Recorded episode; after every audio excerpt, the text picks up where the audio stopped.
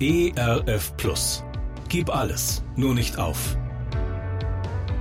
Gute Impulse, wie das Leben sinnvoll gelingen kann.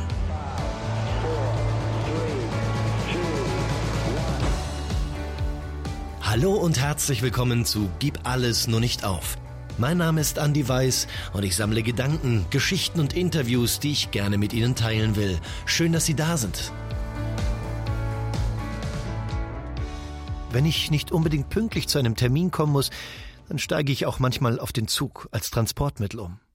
Nicht selten stehe ich am Bahnhöfen und finde mich schnell in einer Art Glaubensgemeinschaft wieder. Die Menschen am Bahnsteig haben alle ein Ziel, wenn auch jeder ein anderes. Alle hoffen bald anzukommen, am besten pünktlich, und alle sind dabei unverbesserliche Optimisten. Wieder besseres Wissen nicht bereit, aus der eigenen Vergangenheit zu lernen. Gemeinsam wird mit jeder Verspätungsansage gebangt, ob der Anschlusszug noch zu erreichen ist. Ich werde in solchen Momenten sehr schnell ungeduldig. Wieder einmal stand der Zug wenige hundert Meter vor einem Bahnhof und wartete wegen einer Signalstörung auf die Erlaubnis zur Weiterfahrt.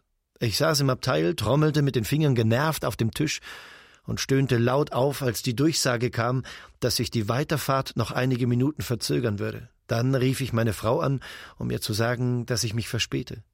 Als ich aufgelegt hatte, sagte ich noch ein paar werbeuntaugliche Sätze über die Deutsche Bundesbahn und packte genervt meine Unterlagen wieder aus. Der ältere Mann gegenüber grinste mich an und begann unaufgefordert zu erzählen. Er fände ja Verspätungen gar nicht so schlimm. Im Gegenteil, eigentlich sind sie doch besonders schön. Blumig formte er seine Sätze mit einem salbungsvollen Honiglächeln. Es lag auf der Hand. Der Mann, ja, der Mann, der konnte nur frisch verliebt sein. Dann erzählte er mir seine Geschichte. Er war zu spät zum Bahnhof gekommen, musste rennen und hatte dann doch noch seinen Zug verpasst. Neben ihm lief eine Frau, die ebenfalls zu spät war zu den Gleisen. Aber als die beiden ankamen, war der Zug längst schon weg. Jetzt, jetzt hieß es warten. Dabei kam er mit der Frau ins Gespräch, entschied sich spontan, seine Reisepläne zu ändern und verbrachte das ganze Wochenende mit ihr. Inzwischen, inzwischen sind sie ein Paar. Und vor zwei Wochen hatten sie dann geheiratet. Seine Geschichte hat mich berührt. Ich habe diesen alten Mann bewundert.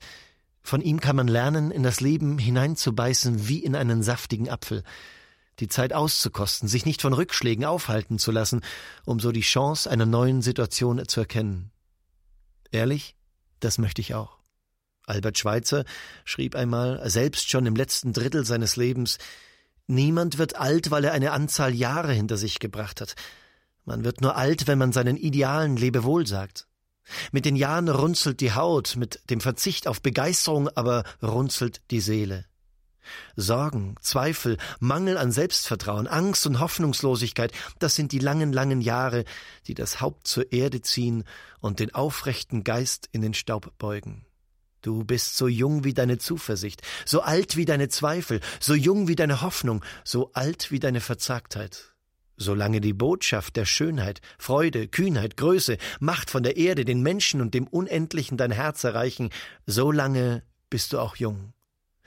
Erst wenn die Flügel nach unten hängen und das Innere deines Herzens vom Schnee des Pessimismus und vom Eis des Zynismus bedeckt sind, dann, ja dann bist du erst wahrhaft alt geworden. Ich wünsche uns, Ihnen und mir, dass wir gerade in diesen verrückten Zeiten noch lange jung bleiben.